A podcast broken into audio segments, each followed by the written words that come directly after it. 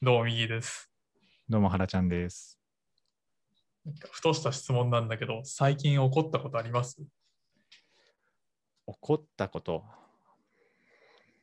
ないかな。なんか 怒ってるイメージないね、確かに。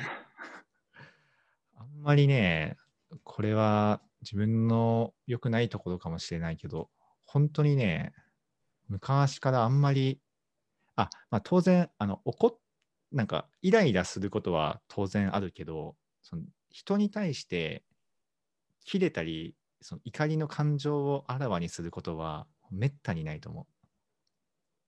てか、本当ないかもしれない。ここ、自分が振り返ってみた感じだと。すごいじゃん、それ、物心ついた時からやうん、多分ね、そうだね、小学校とか、多分中学、小中高大の自分の友達に聞いてみても、あんまり多分その怒っている印象は少ないってみんな答えると思うね。うん。なんか、なんだろう。自己理解してる範囲でいいんだけど、なんかコツってあんの？コツ、なんだだ多分怒んない人ってでも、これね、あんま良くないんだけど、そんなに多分興味ないんだと思うんだよね。究極的に言うと。期待値が低いというか、ああ、なるほどそね。んそんなに別に世の中とか周りの人にそんな過度な期待を抱いてないから別にうまくいかなかったり不公平とか不平等があってもなんかそれがその世の中の当然だろうなって思ったりしてるからよあとはあれかな怒った後にこうなるなっていうのを瞬時に多分考えちゃうからああ、なるほど。そしたら、そうなったら、多分ここで自分の怒りの感情をあらわにすると、おそらく相手はこういう感情になって、そうすると、なんか、そこの解その関係性解消にまた時間と体力持ってかれるなって、めんどくせえなって思っちゃうんだろうな、多分無意識に。すごいな。アンガーマネジメントできてるね。うん多分だからあれかな、感情的にならなくて、その論理が先行してしまってるのかもしれない。うんうんうんうん。っていうので、まあ、良くも悪くも、あまり人に対しては怒れない、ね。怒りたくても。なるほどね。確かにその人に、人というか、ま、周りに期待していないみたいなのが結構大事なのかなと思ってて、うん。割と一時ね、結構イライラが、イライラが溜まって怒りっぽくなってた自分がいた時って、結構真剣に悩んでアンガーマネジメントの本を読み漁ってたんだけど、やっぱりなんか自分の理想とするアクションというか状態とのズレがあった時になんか一時感情として憤りとか悲しさとか苛立ちとかそういうのがバッと出てでそれを抑えられないとそのまま怒るっていう方向に行くらしいんだけど怒りってうん。いやそこの怒りに消化するまでの間で原ちゃんみたいにいやここで怒ってもなみたいな その後めんどいなみたいなところをこうセーブできれば全然大丈夫なんだけどなんか余裕がない時とかって人の本能的にとりあえず怒ってパフォーマンスすることでこう自己防衛するらしくてああ。なるほどね。そうぼ防衛本能らしくてなんか切羽詰まってる時によく出るらしいし自分も実感としてそうだなってああ。あれかもしれない。あんまり切羽詰まった経験が少ないのかな。いやいいことだよ 多分あれかもしれない。その根底として、最悪死ななければいいかなって思ってる自分がいるかもしれない。はいはいはいはい最悪別に死ぬわけでもないし自分が誰かをその殺すわけでもないし平和だなって思いながら なんか怒ってる人いるなって思いながら そんな感じかもしれない。なんか異世界人を見てるような目で見てるんだけど今あとあれかもしれない。なんか多分ああれかな家族かなか家族が結構よく笑う家族だったからうんうんとりあえず、そんな怒ってないで楽しもうよみたいな、そういう 多分、ポジティブシンキングをお父さんから学んだかもしれない。いや、それはいい家庭だね。もう、あんまり、あ、多分あと結構コスパというか、そういうところで考えてしまうところもあったりしていて、怒って、なんか自分にとっていいことってあんまりないんじゃないかなって思っていて、あ、そうそう、その通り、その通り。なんか結局誰が得すんのかなって思うと、本当誰も得しないなって、多分そう、幼いながら多分そういう思考になって、多分それを感じたのはおそらく結構昔だと、やっぱ感情的に怒っちゃう子っていると思うんだけど、うんうん。でもそれを見たときに、じゃあその後どうなるかっていうと、なんか気まずい空気感になって、うんうん。結局その後、なんかいろいろ謝ったりごちゃごちゃして、で、一通り時間を経てまた元通りになるみたいな、そういうのがあったりするから、なんかあんまり怒っても意味ないなっていうのは思ってたのかもしれない。いや、達観してるわ。それ体得したのすげえ最近なんだけどね。ただ逆に、あの、怒れないっていう、あの、弱みを、弱みになってしまったけどね、その本来、な指導として、ちゃんと怒らない、いかね、叱らないといけない場面でも、なんかちゃんと叱れないな、みたいそそっちの悩みがあるの？な。うん、なんかスポーツとか、多分そっちに寄せれば、全然叱ったり厳しくできると思うんだけど、なんか普段の中でそれを指導するというか、怒るみたいなのって、なかなか難しいなって。確かに。なんか確かに言われてみたら、結構自分の人格のほとんどはあのバスケットボールで作られてると思ってるんだけど、うん。やっぱりそのチームの中のルールがいっぱいあって、無数にあって、なんかそのルール通りに動いていないとか、まあ、例えば目標としている、こう、なんだろうな、シュートを100本この10分間で入れるみたいなゴール設定をチームでしているときに、なんか一本も貢献できてないとか、まあ、すごい足を引っ張ってるみたいに対しては、まあ、めちゃめちゃ叱られるの。先輩からも叱られるし、先生からも叱られるしみたいな。うん。みたいな環境で育ったから、あの高校とかの時代を。うん。もうなんかそういうルルールに対して、なんだろうな、逸脱し始めると結構怒られるものだという刷り込みがあるね。ああ。ルール、決め事？ああ、確かに。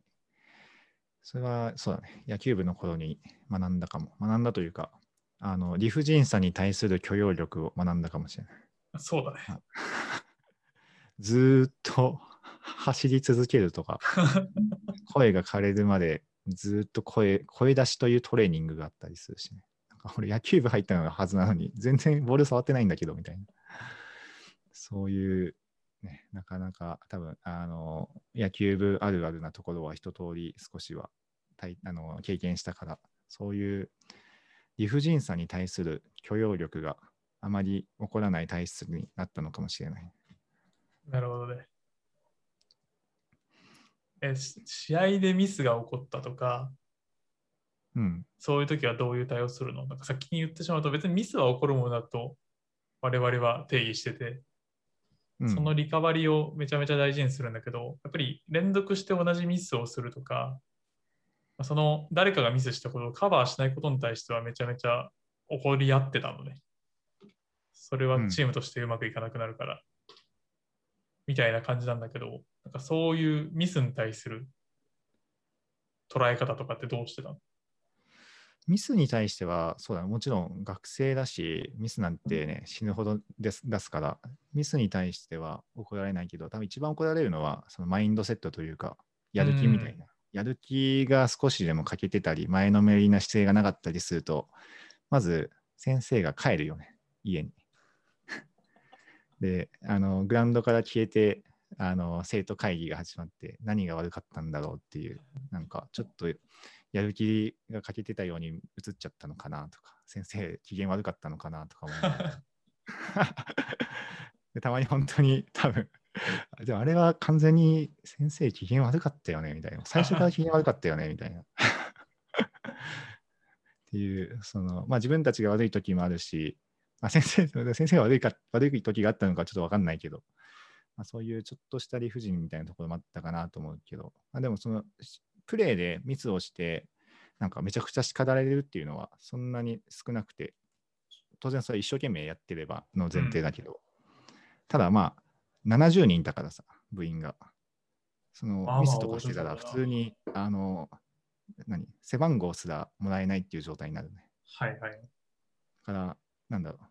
ミスしたら単純に自分のプレーする機会を失うっていうただそれだけみたいな、うん。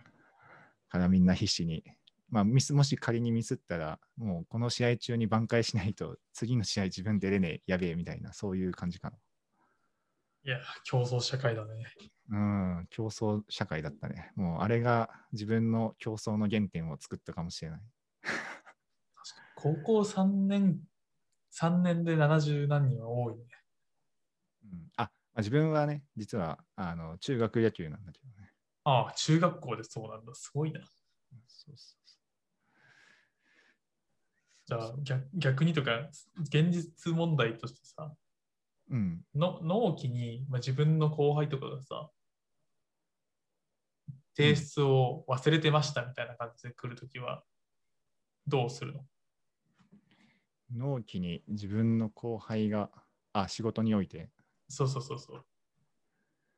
提出忘れてました。その、なんだろう、それが自分のタスクだったとしたら、なんか自分のせいかもしれないなって思っちゃうね。うん。その、納期に遅れるってことは、納期直前になんかヒアリングしてどうって聞いて、遅れてたら、てか多分、納期に遅れるってよっぽど、なんだろうな、ミスコミュニケーションが発生している時かなって思って、その、当日、遅れました、なんか出せませんってなるのって、多分その出せませんって突然なるわけなくて、その2、3そう日前からやべえなっていう状態になると思って、そのやべえなっていうところのインプットがないっていうことだと思うから、それは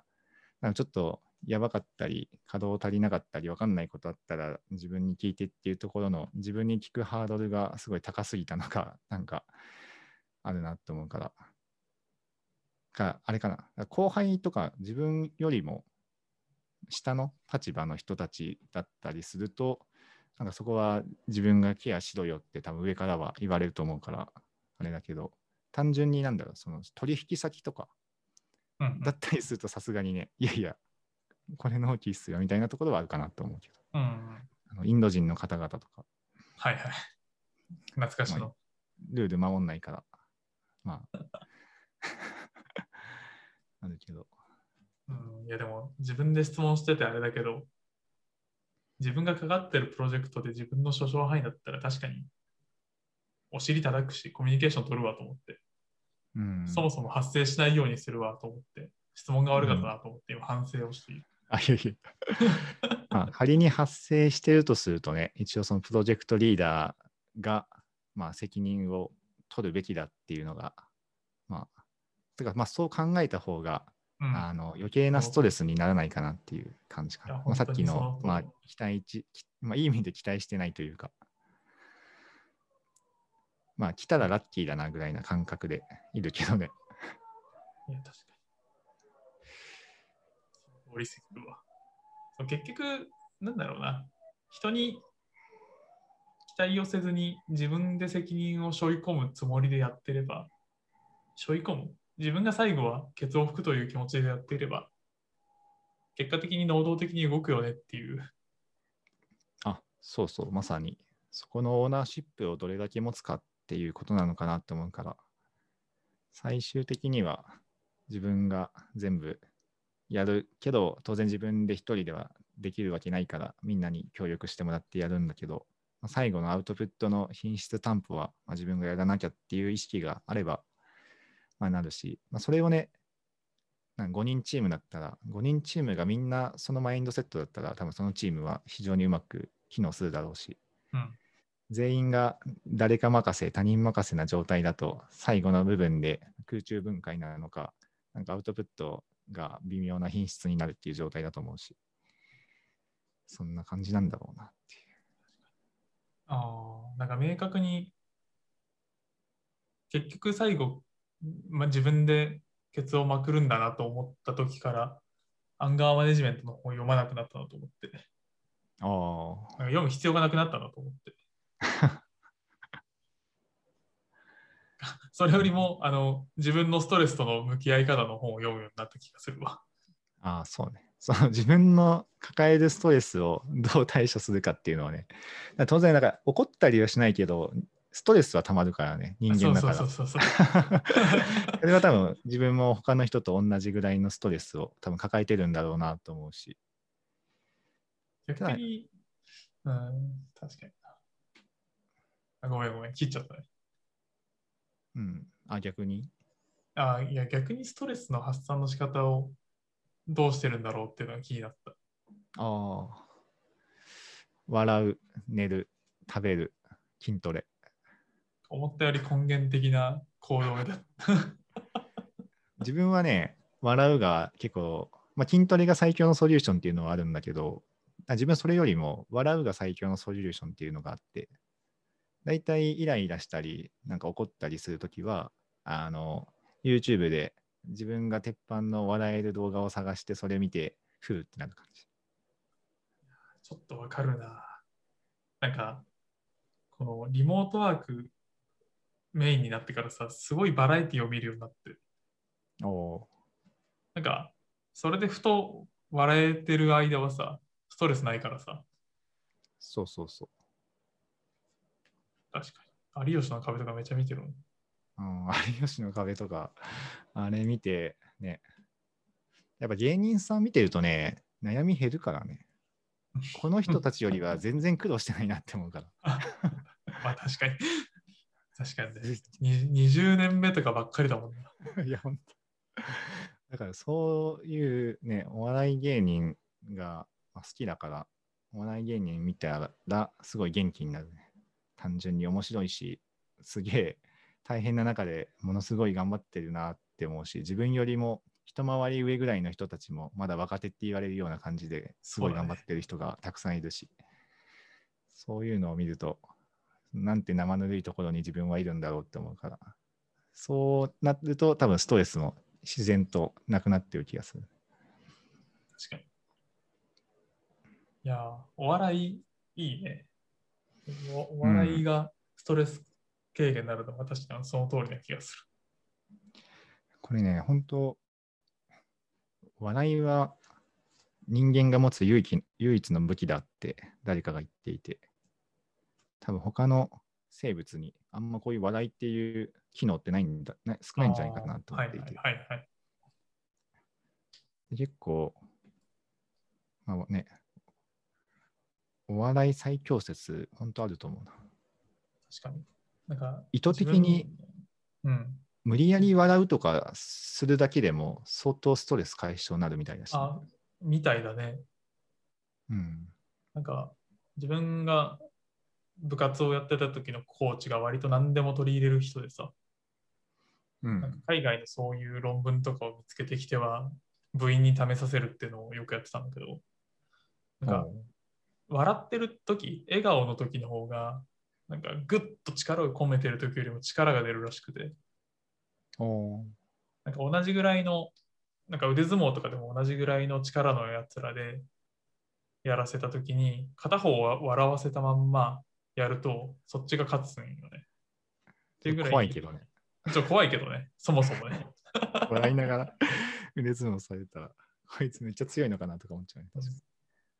時、あの、インターハイの予選とかでさ、うん。先生が、あの、なんだろう、チームが劣勢になってる時に、こう、タイマー取って、こう、時を止めて、うん。お前ら笑え、笑えとか言って、急にめっちゃ言ってくる。で、なんかその、出てる選手が昔やらかした失敗談とかを 先生がめっちゃ話して、強制的に笑わされ、でコートに戻ってからも、おい、笑えとかってめっちゃ言われるよね。指示が笑えやで。すごいね、それは。そうっす。まあ別にそれで勝てたわけではないんだけど。でも確かにっていうぐらい、まあ、なんか笑いはパワーあるらしくて、普段生活してると基本顔死んでくるから、うん。やっぱ、あとまあ笑顔でいると自然と人当たりもよく見えるしね。そうだね。確か笑い、笑顔最強説、本当あると思う。に。相手が笑ってればね、あ、この人は敵じゃないなと思えるからね。うん、そうそうそう。まあ、たまにね、その目が笑ってない状態は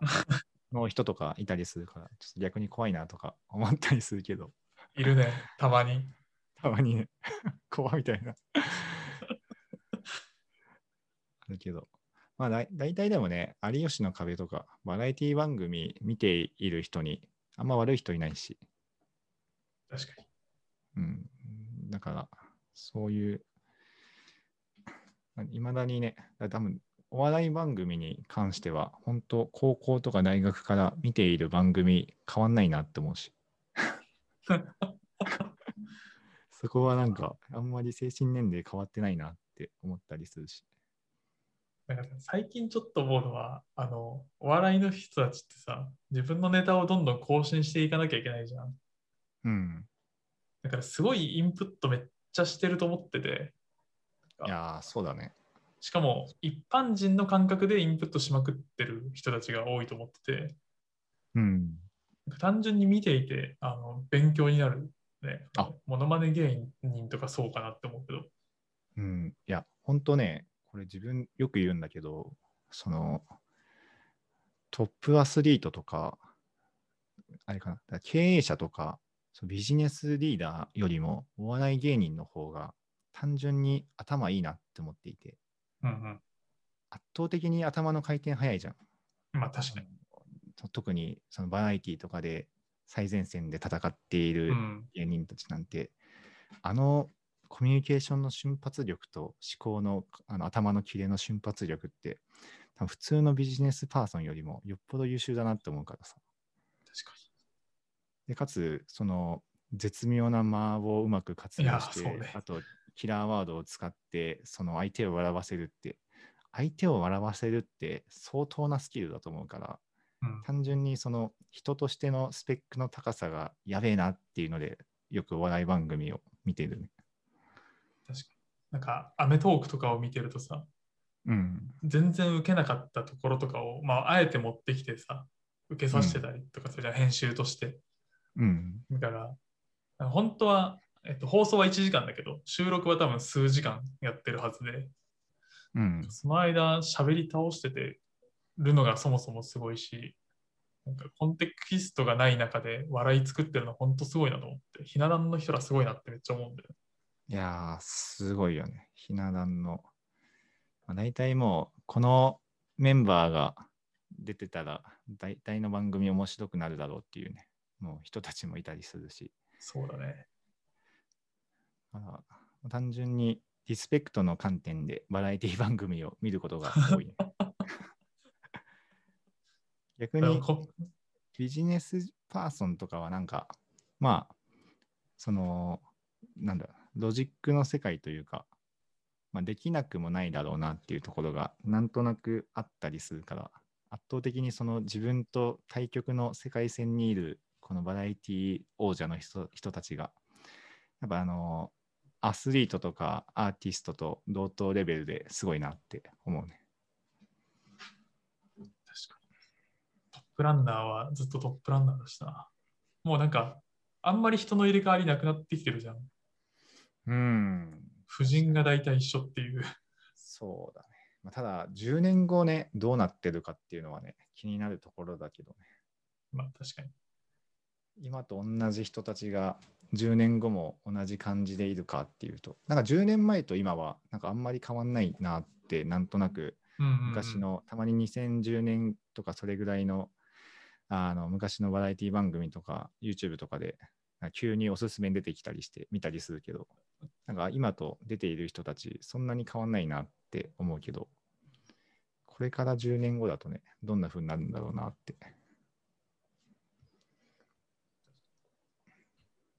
まあね、まあ、徐々にテレビじゃないところにも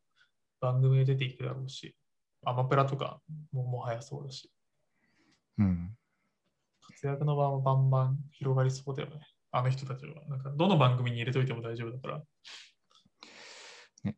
なんかもっとお笑い芸人の、あお笑い芸人本当スペック高いと思うから、なんかもっとそのお笑いの場以外でも、そのビジネスパーソンとコラボして、なんか活躍の機会とかがあったりすると、なんか面白いプロジェクトいっぱい生まれるんじゃないかなってよく思うんだけどね。うん。